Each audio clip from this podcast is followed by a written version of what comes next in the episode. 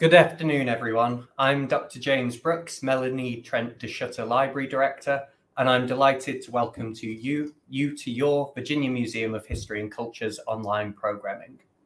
The VMHC acknowledges the Powhatan Confederacy and the Monacan nation that inhabited the land where this museum now stands. We seek to honour that history and to maintain thoughtful relations with those Indigenous people and all the tribes of Virginia. Their story is integral to Virginia's past, present, and future. We also wish to acknowledge the generosity of former trustee Anne Worrell, who endowed this lecture series in honour of our former president and CEO, Dr. Charles Bryan. Just to give you some information on some upcoming events here at the VMHC, on Tuesday, December 13th at 6:30 p.m., we will be screening the documentary Mending Walls, which tells the story of Hamilton Glass's attempts to establish empathy and connection through art in the wake of the murder of George Floyd. Looking ahead to 2023, on January 10th at 7:30 p.m., the VMHC will host a virtual movie night where our team will be myth-busting Indiana Jones and the Raiders of the Lost Ark and all the while making connections to our own extensive collections. Our next le- uh, lecture, which will take place on January 19th at 6 p.m., will be Michael Lee Pope's talk titled The Byrd Machine in Virginia The Rise and Fall of a Conservative Political Organization. This lecture will be held in person at the VMHC in the Robins Family Forum. Today's lecture will examine a struggle unlike any other during the American Civil War. When the US Army launched its assault on the Confederate mule shoe at the Battle of Spotsylvania on May 12, 1864. One Massachusetts soldier would describe the fighting as the death grapple of the war, while a Mississippi counterpart said of that day, I do not expect to go to hell, but if I do, I'm sure that hell can't beat that terrible scene. When the combat had ended in the morning darkness of May 13th, roughly 17,500 men had been killed, wounded, or captured in fighting that lasted for more than 20 hours. Here to provide a view of that contest from the rank and file is the esteemed Civil War historian, Jeffry Wert. Jeffry has been fascinated by the Civil War since the age of 10 when his fifth and sixth grade school teacher would regale him with stories passed down by local Civil War veterans, namely those of Company A of the 148th Pennsylvania. A former teacher of history himself, Jeffry is the author of many books on the Civil War, including The Sword of Lincoln, The Army of the Potomac, A Glorious Army, Robert E. Lee's Triumph, 1862 to 1863, and most recently, The Heart of Hell, the soldiers' struggle for Spotsylvania's bloody angle, and the subject of today's talk. Please note that you may visit shopvirginia.org to obtain signed copies of this incredible new book. Please welcome everybody, Jeffry Wert. Uh, good afternoon, everybody. I'm glad to be here. I want to thank the museum for this opportunity. Uh, I wish circumstances had been different. I would have been able to come to you in person. I remember, I think, on two occasions I lectured at the museum. Uh, there's uh, a wonderful place to lecture. It's also a place where I couldn't do what I do, and neither could many other historians who write about the war, particularly in the East, could do. But uh, collections are just great, and uh, I know from my Longstreet, uh, uh Stuart biographies, uh, those things uh, I really appreciate everything that I ever the help I received, and I was very glad to do this. Um, I know questions are going to opportunity to ask questions. Please do. I enjoy questions. Uh, hopefully, I'll be able to answer them, uh, whatever concerns you may have. If you went into the camps of the set as a background here, if you went into the camps of either the Army of Potomac or the Army of Northern Virginia, in central Virginia in the Rappahannock, Rapidan River valleys. Uh, you would have found out in the winter of 1864 if you listened, talked to them, or you read their diaries subsequently or their letters. Both sides thought that the war was going to come to an end this year. It's 1864. And both sides thought that their cause is going to prevail in the forthcoming struggle. Interestingly, too, if you read some of their comments, they understood that this time it's going to be different uh, in the sense that the Army of the Potomac or the Union cause is led by a new general, a hero of the West, Ulysses S. Grant, and he is going to face uh, Robert E. Lee. Um, the Confederates thought too that finally Grant is going to get up to the A game. He is going to meet the very best army in the Confederacy, and he's going to find it very different from what uh, he found in the West. And we know that on May the 4th, 1864, the Army of Potomac crossed the Rapidan River at Ely's and Germanna Fords. And we know to today that um, the war changed. Um, if you go back to 1862 and the end of the uh, Seven Days campaign, from that point on, except for uh, brief periods of time, Robert E. Lee and the Army of Northern Virginia dictated the contours of campaigns. Lee had the strategic or operational initiative in the East, and he would exploit that that he had. On May the 4th, 1864, that changed because from that point forward, Ulysses S. Grant is going to dictate the terms of the struggle. As he would say afterwards, that he grabbed the Army of Northern Virginia by the throat, uh, and from uh, which would lead him, of course, consequently uh, down to Appomattox and the end of the war.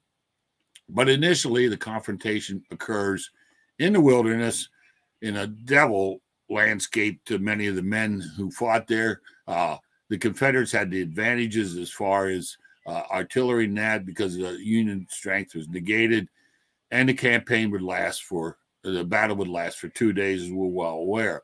Tactically, the Confederates prevailed in this, but to Grant there would be no turning back, and so on May the seventh, he directed the army south towards Spotsylvania Courthouse and the uh, crossroads villages and the road to what Grant saw as Richmond. I think of put it in perspective to the Army of Potomac. Uh, an interesting occurrence occurred at midnight on May the 7th around there. Grant and George Meade and their staffs were riding out Owens Turnpike. They were approaching the intersection at Brock Road, and the men stopped. There were mostly men in the Fifth Corps of the Army. Uh, woods were on fire, not burning too much, but they were bright enough to uh, you know, the scene could be seen. Uh, Grant, and they were waiting to see which way Grant turned. If he turned left, they're going back across the river, which had been the pattern for two years. Or if he turned right, it would be towards the south. Grant, of course, turned right, and the him. Uh, they've been waiting a long time for this. And they moved to, and becomes a race then for Spotsylvania Courthouse. And the Confederates are going to prevail literally in the morning of May the 8th within minutes of reaching Laurel Hill before uh, the uh, Union Army, and again, this would be the Fifth Corps, were able to uh, charge, and the Confederates repulsed him. And throughout May the 8th, the armies are going to converge on Spotsylvania Courthouse. That night, late at night, well, it approached, it was clearly dark, uh, somewhere in the neighborhood of about 11 or 12 o'clock. Edward Johnson's division would arrive on the battlefield and they would extend the Confederate line farther to the right towards the Fredericksburg Road. They come to a slight rise in the ground, and Johnson halts them and orders his men to build breastworks, fieldworks. That's the other thing that's going to change after the uh, with the beginning of this campaign. The nature of the conflict, the nature of the fighting, is going to be from behind breastworks for both sides, as we all well know, going through the whole Petersburg campaign and that. But here at Spotsylvania, where we really see them extensively for the first time. Now, Lee's army had built field works during the Mine Run campaign in November of 63. Uh, Saunders Field, they had field works during the wilderness fighting. But here, these field works are, are going to be extensive and for miles in length. Johnson's men, of course, were bone tired and they simply ignored the order. Uh, so the next morning, uh, on May the 9th, they start to build these field works. They are going to work on them until the through the uh, into the morning at least of the 11th of May. Uh, when they were finished, and what happens, of course, as the works are extended, they form a salient or soldiers soon called a horseshoe, but more familiarly, we know it as a mule shoe. The eventual works were four feet high. Uh, they dug a trench two feet deep. They put a headlog in uh, so they could fire uh, through the gap between the headlog and the works. They were, uh, uh, you know, uh, trees and mud. They also built a, a step so they could stand in the steps. Behind them, and if you go there today, the outline of the some of these uh, uh, trenches are there. Now, of course, over the time they've been built, worn away, and there's an outline and others uh, that. But what behind them, they built traverses, uh, extensive network of traverses to prevent uh, flank fire. Now, to give a good example what that would mean, if the eastern face of the salient is overrun, the attackers could fire into the apex of the salient or the western side of the salient into the backs of the defenders. Traverses were designed, and they were usually like 12 to 15 feet in size. They were three sided, as far as we know. Soldiers called them hog, hog pens, uh, but there's no trace of them. We don't know how many there were, the action that we're going to talk about, a, a considerable amount of that action would be with one side trying to take the traverses from the other side uh, throughout most of the fighting. Robert E. Lee joined Johnson's division and Richard Ewell, uh, Second Corps commander, in the salient on the morning of May the 9th. When Lee looked at this and saw it was a salient, he said, uh, This is a wretched line. There's no way we can hold it.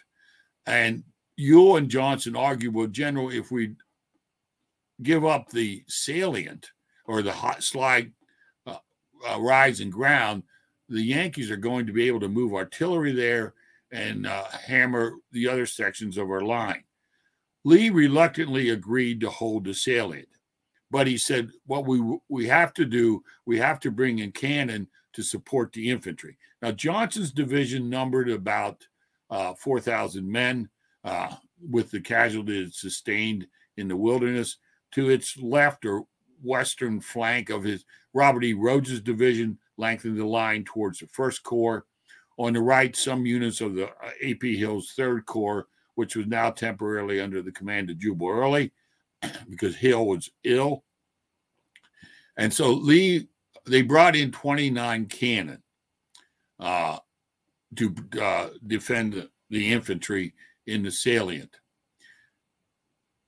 the Federals knew that the Confederate works were there. They did not know how extensive they were.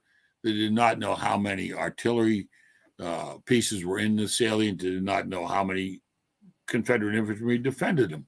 They didn't even know the shape of them. But on May the 10th, Colonel Emory Upton of the Sixth Corps, brigade commander, approached his uh, corps commander, division commander, and then the corps commander, Horatio Wright, who had taken succeeded because uh, John Sedgwick was shot by and killed by a sharpshooter the day before, with a proposal to attack these Confederate works. And what Upton proposed was an attack force in depth on a narrow front. In other words, give me a dozen regiments. I will put them in four lines, three regiments across, and we will charge the, these Confederate defenses. it reached uh, Lee and Grant, and they gave approval to it.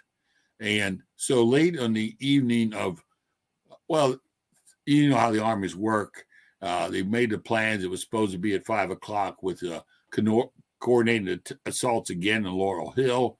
Uh, a second corps division under Gershom Mott was supposed to support Upton's attack force, but the attack does not go forward until roughly 6:30. They have to cross 150 grounds of, uh, uh 150 yards of open ground, and they will hit what's called Doles salient, which was a smaller salient uh, that protruded out from the main salient on the western face of the mule shoe. It was named for George, George Doles and his North Carolinians. The attack was very successful. The front line penetrated through the salient into the main works. They overran the Confederate battery, and behind them came the other three lines, and they started to branch it out but suddenly they became jammed up. And in turn, with the interior lines, Confederate brigades started to counterattack. The fighting would last for about an hour, and eventually Upton's force was driven out of the uh, salient and back across the ground, which they crossed. Today, you can follow the path of that in the uh, woods, uh, which they marched on to get there and where they formed up. when Grant heard of the initial success of this, and another thing, Grant starts to believe, and he will write this or noted, excuse me, that he believed that Lee's army, all these attacks and all this fighting and all these casualties, that maybe the Army of Northern Virginia could be teetering a little bit uh, in their battlefield prowess. And so when he heard about this and the initial success, he decided that why don't we attack this position on a massive scale? So on May the 12th, they went out and uh, Grant ordered Meade to assign the Second Corps, roughly 20,000 men, to the attack force. And that attack force uh, would be led by Winfield Scott Hancock. if you asked any member of the Second Corps what was the best infantry corps in the Army, they would tell you point blank it was the Second Corps.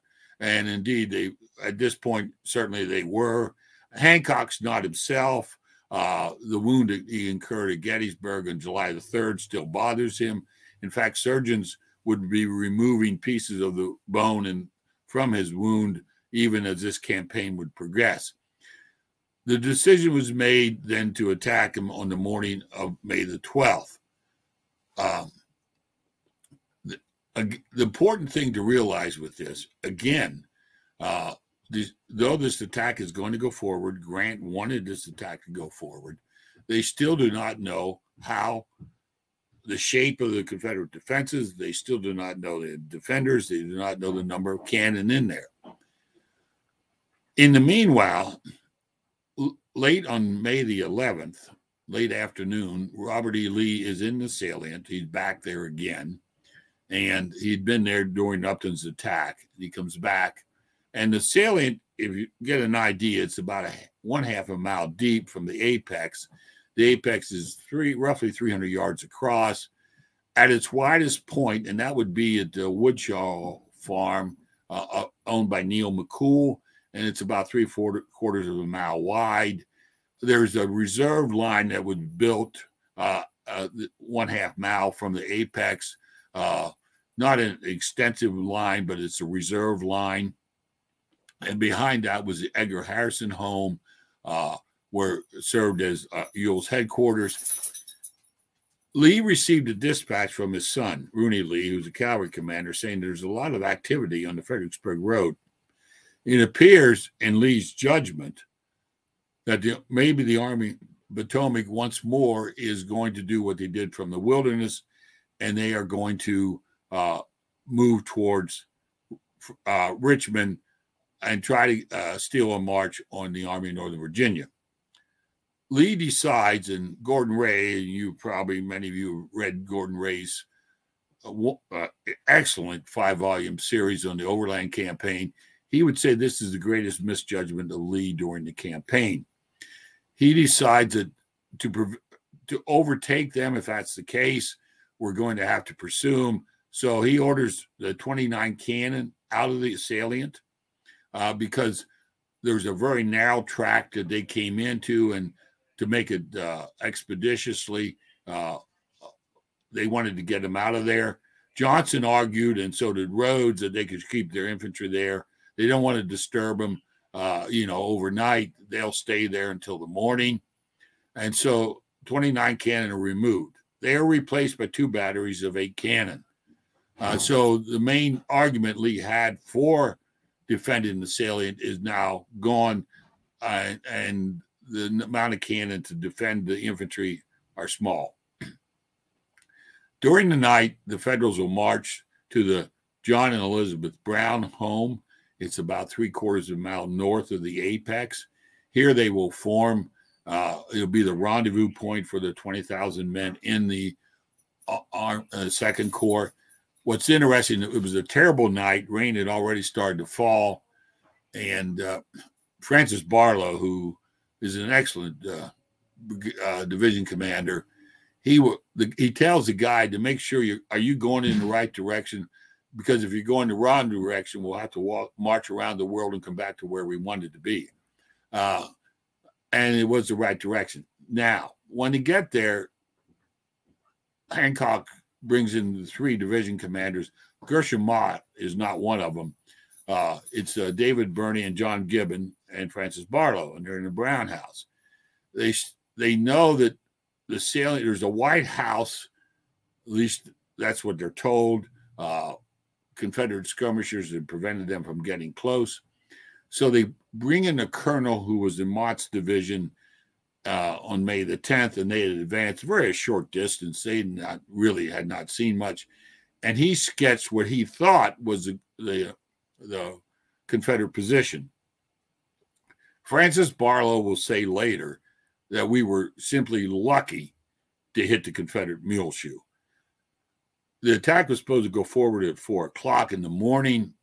Uh, interestingly, during the during the night, uh, Johnson received word that uh, something's going on north of us. It appears that the enemy is preparing for an attack. He informs Ewell. Ewell order back the artillery, but they're not going to start back until the morning. Uh, skirmishers are out there. Also, Union bands played music through the night, uh, uh, heard by uh, the Confederates uh, in the Muleshoe and the skirmishers and the skirmishers were a couple hundred yards north of the apex along the Willis Landrum farm lane. That's still there today. All the houses I talk about are gone. Anyhow, with the rain and the heavy fog sets in, the attack does not go forward until about 4:30 uh, a.m. 4:35, and the Federals will charge. And of course, the main the first hit is going to be in the eastern face uh, by Barlow's division. He had stacked his four brigades, two brigades across. The other three brigades, uh, uh, Gibbons, well, Birney's up front, Gibbon is a reserve, and then Mott, uh, they're going to be in linear formation we're familiar with. And they just collapsed the uh, Muleshoe. Uh, estimates are that, well, Confederates are overrun. They hit a weak brigade uh, because they were in the, most of the regiments of the skirmish line. Uh, in the initial attack, they probably bagged upwards of 3,000 men of Johnson's division, and they are in a mass. There's uh, they the federal Uh, Barlow said we lost all control of our men. They're cheering. I mean, they smashed through uh, Lee's army, teeters, if you will, certainly on the possible destruction and all he had left at the moment was the division of John Gordon. Uh, and in that sense, the Confederates were very fortunate. John Gordon, as we know, was an excellent officer. He commanded Early's division temporarily, since Early had been promoted temporarily to lead the Third Corps. He will counterattack initially with the brigade of Robert Johnston, and Johnston will be driven, he will drive forward towards the eastern face and and and hit Barlow's men, and the fighting will begin there. His other two brigades of Clement Evans and John Hoffman, Gordon shifts to well, they're in front of the Harrison House, south of this reserve line. Uh, they form, prepare to counterattack. Lee rides up. Gordon thinks later that Lee wanted to lead the attack, but they met, he convinced them that you know the men will do what you want to do. And uh, a sergeant in one of the Virginia regiments turned the horses around, a traveler around, and he's not there. And the Jordan men will prepare to charge. I'll read a quote. I think it's an excellent quote from a historian. He was in the 63rd Pennsylvania. This he would write after the war.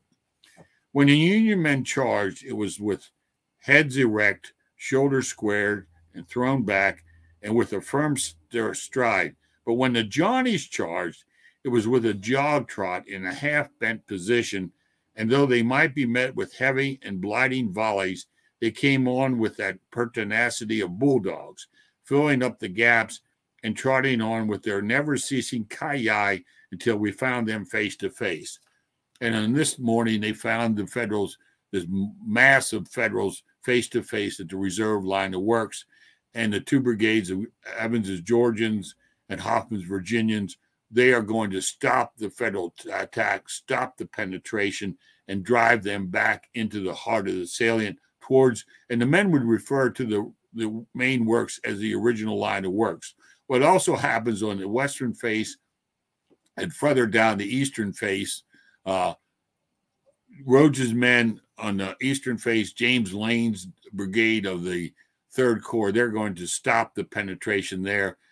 And what we have now is a stalemate. And that stalemate is going to define the struggle that's going to occur in the Muleshoe for the next uh, roughly 18 to 20 hours. In turn, Lee would order in uh, six additional brigades. You're probably familiar with some of them if you're any uh, familiar with Cullen Battle's Alabamians, Dodson Ramseur's North Carolinians, William Wofford's Georgians, uh, Nathaniel Harris's Mississippians, Samuel McGowan's South Carolinians. They're all uh, Abner Perrin's uh, Alabamians, one after another until pro- roughly. Remember, the attack goes forward about 435. You're looking at Gordon's initial counterattack somewhere between 5 and 530. And so, for the next two and a half to three hours, these Confederate brigades are going to charge into the salient and and grab sections of the works, uh, original works. They're going to fight the, uh, for the traverses. Really, literally, they're going to claw their way forward from traverse to reverse uh, in some of the actions. Most of it rapidly is going to be the worst of all this. And uh, it was said later, as one of them, as a soldier in the 17th Maine would write, and I quote, all around the salient was a seething, bubbling, roaring hell of hate and murder. Uh, a South Carolinian, uh, Lieutenant James Caldwell, would write, and I quote, the question became pretty plainly whether one was willing to meet death, not merely to run the chances of it. For the Confederates, they're trapped. The the survival perhaps of the Army of Northern Virginia is going to depend on how well they are going to hold their ground. Lee would order almost from the outset of these attacks, he will order with Johnson's uh, fugitives, other troops, they're going to build a, a line of works farther to the south, maybe about three quarters of a mile south of the salient apex, and they are going to. But for the Lee's army to hold, these Confederate troops in the Army of Northern Virginia are going to have to stay there. You, I, you know, you as an historian, I have dealt with this attack uh, you know, in different books. Uh, but when you you deal with it, you don't go into the depth that you find when you decide to write about it. And I found as I wrote about it and got further into my research and the depth of this, the fighting is just staggering. It's simply staggering. I mean, we're looking at men, you know, they will they'll stick their bayonets through the the breastworks into the other side. Uh, at one point, they said the federal dead outside the works on the apex were stacked almost as high as the breastworks. Uh, men would leap on, on both sides, uh, Union and Confederate. They would leap up on top of the breastworks, and comrades would handle them, hand them up loaded rifles, and they would fire right down into the faces of the enemy until they were shot down. Uh, I know one who survived. He was a Vermonter, Knowles he'll he'll end up winning the Medal of Honor, but he actually survived it. And some accounts uh, say that he fired dozens of rounds without being hit. It's this way the whole time. As it was said to you earlier, uh, one of them says the death grapple of the war. For the Union soldiers, and uh, they are going to be able to rotate out some of them. Uh, the Sixth Corps are going to come in. Upton's brigade is going to be sent into the very heart of it, towards the west angle of these works. Uh, uh, eventually a brigade, uh, Crawford's division of the Fifth Corps, some of them will get into the fight. In all, from near you can calculate again numbers. Uh, you know, Union numbers are fairly good. Again, all these uh, units have sustained casualties in the wilderness and early stages of Spotsylvania. but there in total there was probably about 38,000 federal soldiers who are going to be in the struggle for the mule shoe. On the Confederate side, roughly 17,000, and that includes Johnson's men. So when you look at that, and if you re, re, uh, subtract that, the other brigades, the nine brigades that are going to be part of the counterattacking force, uh, they are going to be they're going to face odds of two and a half to three times their numbers throughout this fighting. There are many heroes. Uh, uh, well, one of the outstanding heroes of this struggle is going to be uh, uh, like Barlow and that on the other side, uh, Birney and Gibbon to the extent, but they lose control. And so it becomes a struggle for regimental commanders, even brigade commanders lose control, not extended division commanders, but it comes down to ultimately privates, corporals, sergeants, and lieutenants and captains, you know, majors and colonels on both sides. But one of the critical heroes on the Confederate side was Robert E. Rodes. Uh, Rodes is going to be the one where these, as these brigades are being sent in uh, by Ewell or Lee, uh, they're going to be ordered to report to Rodes, and Rodes is going to uh, funnel them in or direct them to where they had to go and fight. Around the West Angle, which becomes the bloody angle in this fight, uh, you're going to see Harris's Mississippians and uh, McGowan's South Carolinians. McGowan is wounded earlier in the struggle. Uh, he's a big man. As he, as he goes to the rear, he encounters Lee, and Lee asks him, and he said, General Lee, I'm wounded. And Lee says to him, General McGowan, I'm, I'm not surprised. You're the biggest man, and you ride the biggest horse in this army, and uh, that you're wounded is not surprising to Lee. And uh, but his South Carolinian Mississippians are going to bear the struggle around the Muleshoe. It about 6 p.m., orders come down to the Confederates that they are going to, or before that, they are going to be withdrawn. Well, 6 p.m. comes and they're not being withdrawn because the line's not finished and they are going to struggle. Thunderstorms roll in. It, it, it, the rain never really ceased, but thunderstorms roll in in the early evening. Men are going to fall in the trenches. If their comrades do not notice them, there's a possibility some of them we, we think drowned, uh, or others were piled up on top of them. Uh, there's one case in the North Carolina regiment. No, excuse me, in the South Carolina regiment. I think it was the first South Carolina. A young uh, soldier was killed and is lying on the breastworks, and nearby his father sees him. He goes to his son, and as he's tending to his son, uh, he is killed. Uh, and there's these throughout this whole fighting uh, that nothing compares to it. Um, you can argue that maybe it's for the combatants, it's the worst, well, it's certainly the worst day in the, the Civil War. Now, there are terrible places, not to dismiss any of these terrible places, uh, you know, the cornfield Antietam, we know we talk of Cold Harbor, and in the west there's the Hornets Nest, there's Shiloh, there's Kennesaw Mountain. You can name them, but nothing because of the duration of the fighting and the proximity of your enemy, nothing in the Civil War compares to it. I'm not a, anywhere close to an authority in World War One, World War Two. Other ones, I, I am not sure that any of our uh, men in those wars or other wars, Korean, would fight sustained combat for maybe 20 hours, where your enemy is a rifle uh, length away from you in a lot of places but there's certainly nothing during the Civil War that compares to the struggle for the Muleshoe. Uh, eventually, about 3 a.m. on the 13th, orders come down for the Confederates to withdraw. And so, silently, uh, the troops are pulled out uh, regiment by regiment. The Federals really never noticed them leaving, uh, by all accounts. Uh, one of them would write, and it's, I will tell you, he said, and I quote, We looked like a lot of painted devils. We could hardly tell one another apart. Uh, and they will, they will fall back behind this new reserve line of works that uh, Lee had, had built.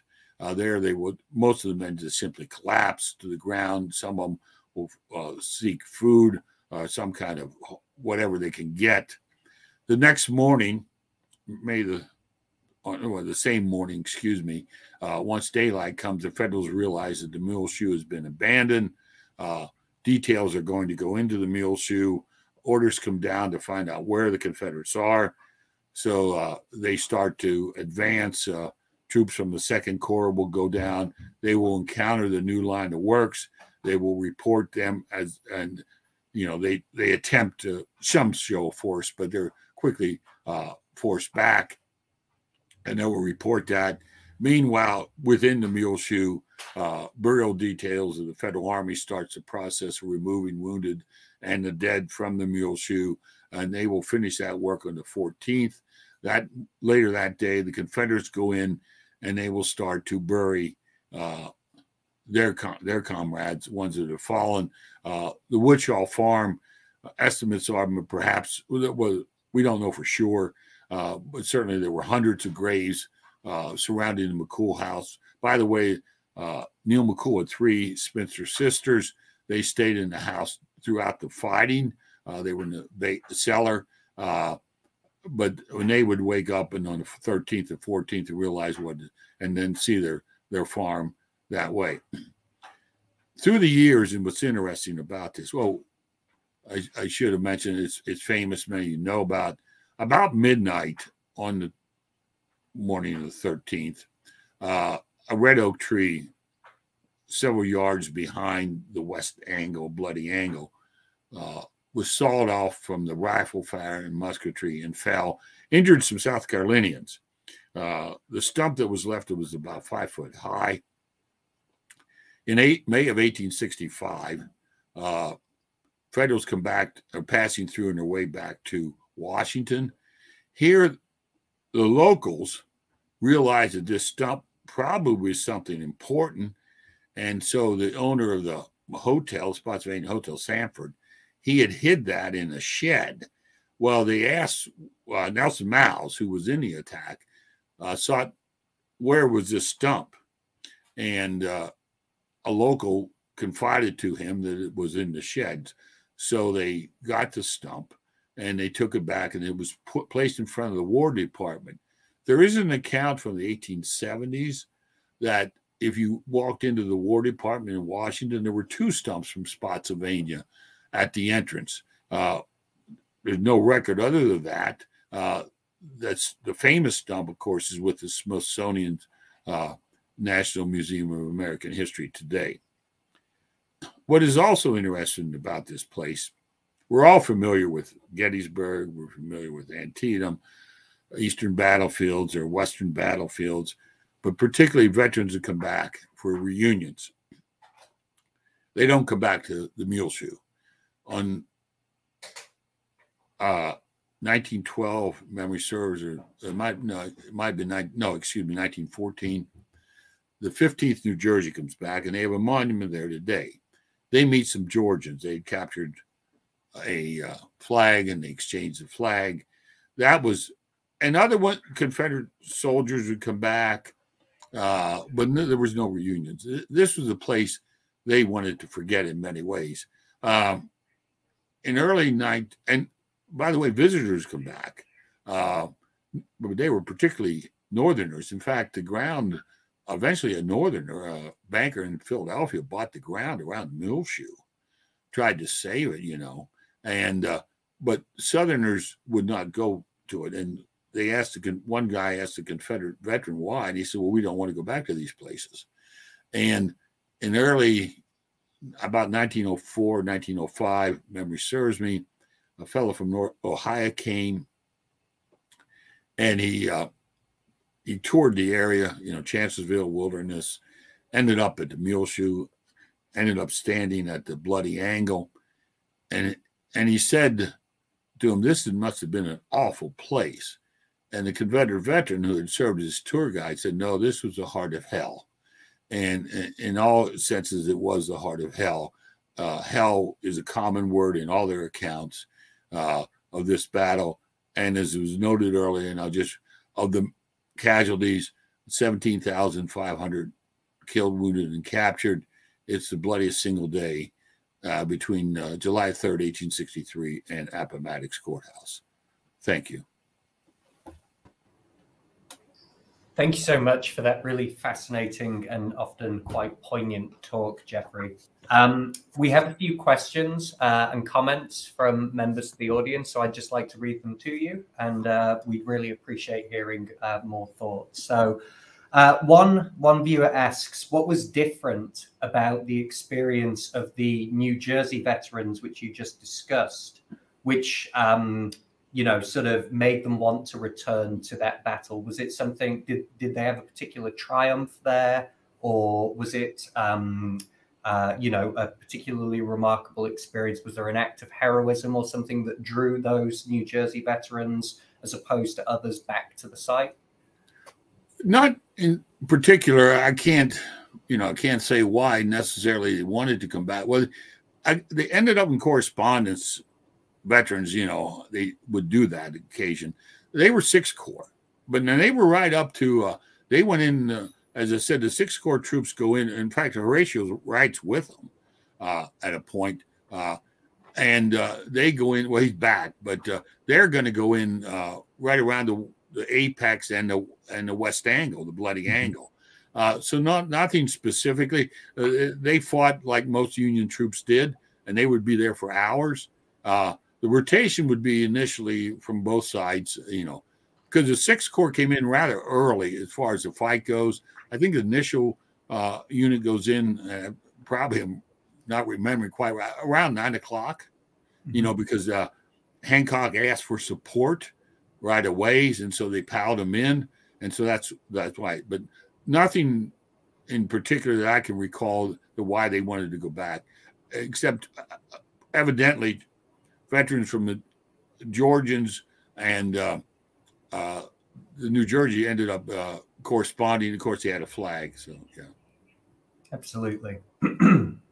um, somebody else asks. Uh, it sounds like a large portion of both armies were engaged at the Battle of Spotsylvania. So, how did their experiences and the fact that this touched many, so many soldiers in both armies, how did it influence the conduct of both armies going forward for the rest of the war? Well, that's a very good question. I, I guess the best example initially would be in Laurel Hill. You know, that's where the initial encounter occurred. Uh, they were Fifth Corps troops uh, that would assault uh, Gouverneur Warren. By the way, Warren already starts to irritate Meade and Grant because he's starting to, from his experience and what happens at Laurel Hill, uh, he is very reluctant, and he will be again on May the 12th to continue to attack. But more importantly than Warren's reluctance, you see on May the 12th, and well, they attack on May the 8th, they attack on May the 10th, and they attack on May the 12th at Laurel Hill. And why I chose this because it's indicative of what's going to transpire in the Fifth Corps was the Union Iron Brigade. Union Iron Brigade, unquestionably, in my judgment, was the finest Union brigade in the Army of Potomac, certainly up to and and through Gettysburg. But at Gettysburg, the casualties were 67% uh, of their command. They come to, they still have that, you know, they're the Dan Black hats to the Confederates. They had those Hardee hats. They will go forward in the assault on Laurel Hill, and they'll go so far. There's like an invisible line that forms in Laurel Hill, and the Union troops, including the Iron Brigade, they're not going any further. They go to ground, mm-hmm. and you are. This is starting. Enough's enough.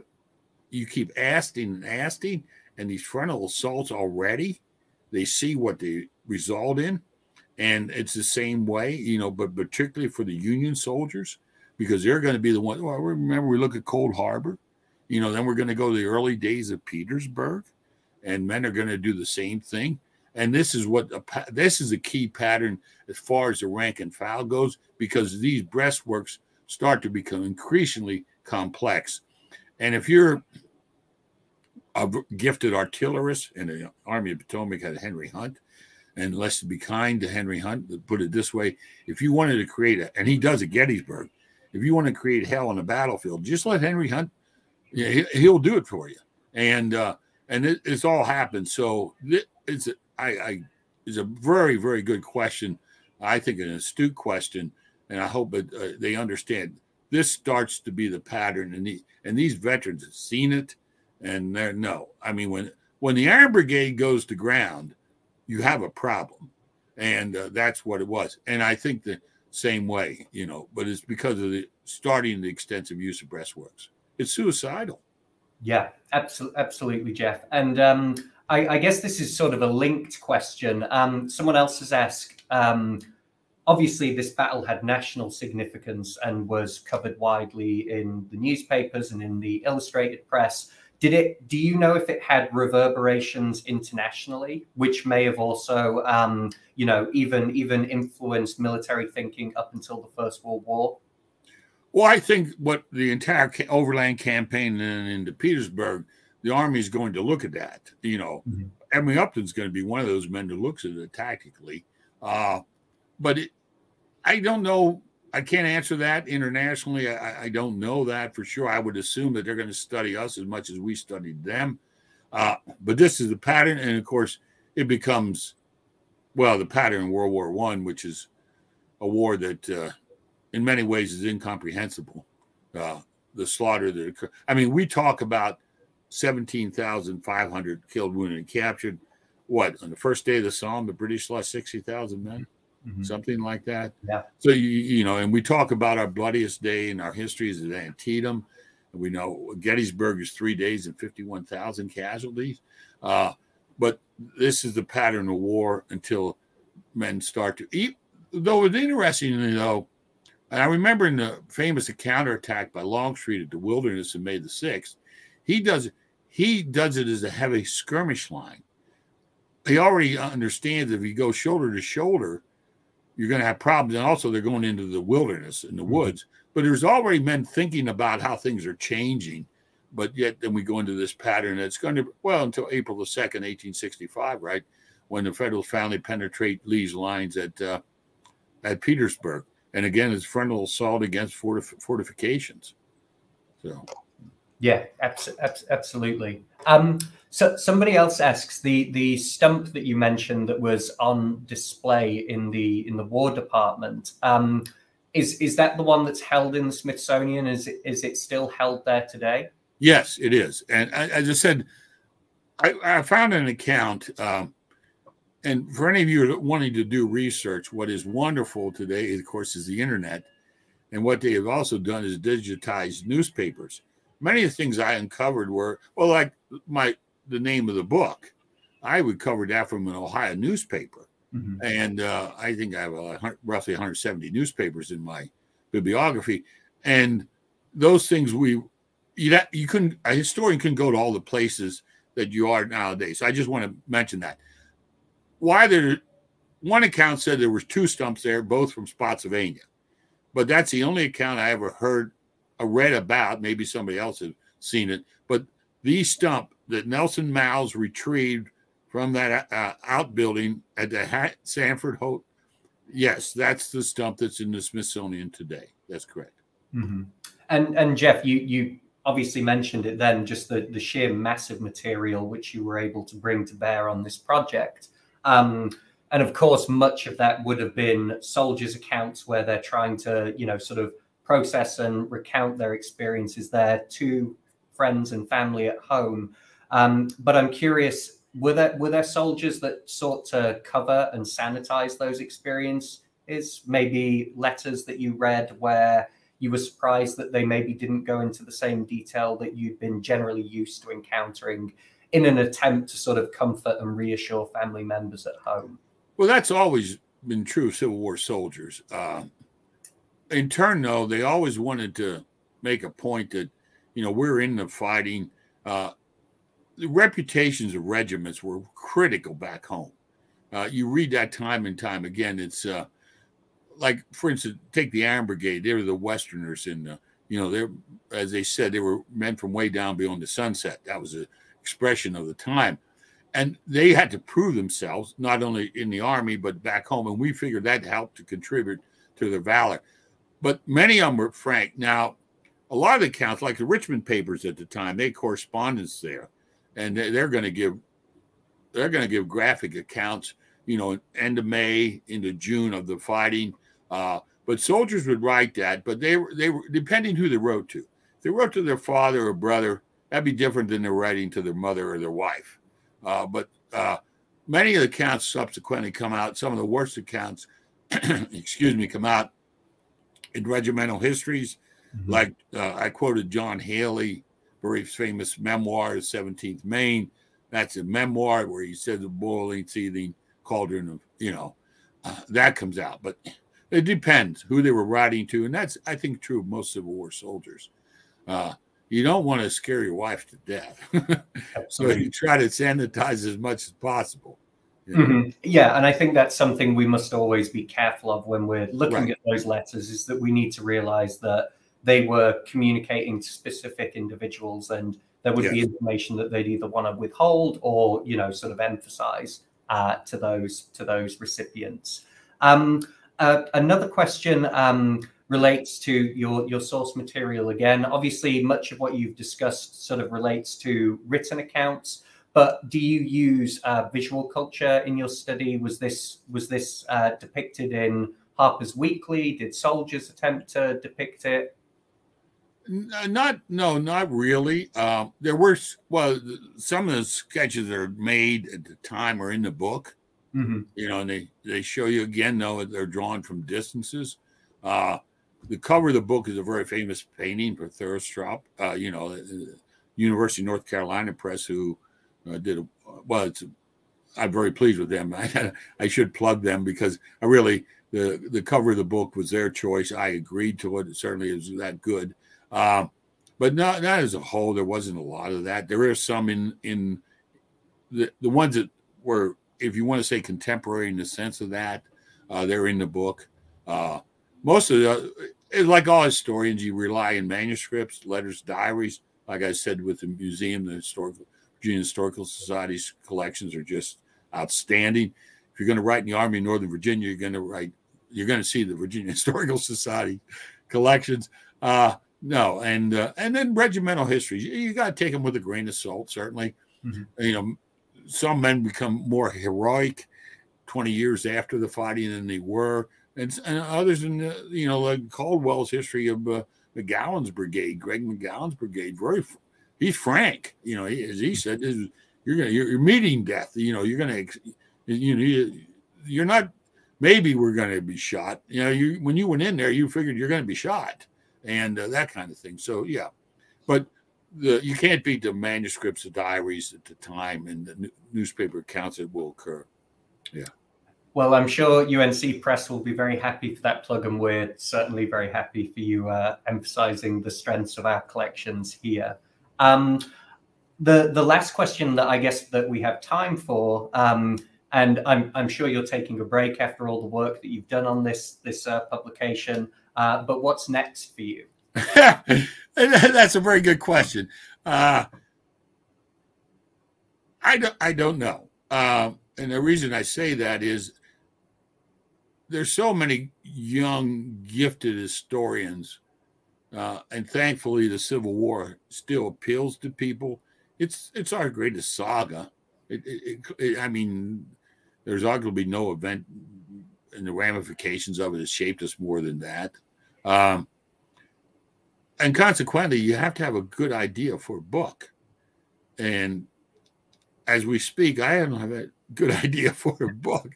Uh, you know, and uh, this is I, I, I like the book. Um, and don't misunderstand it. I like the book because of the story. I was there. The heart. I hate to, but I, my wife and I were there. It was in the February five years ago. We are in Virginia for other things, and I went out. I wanted to see the.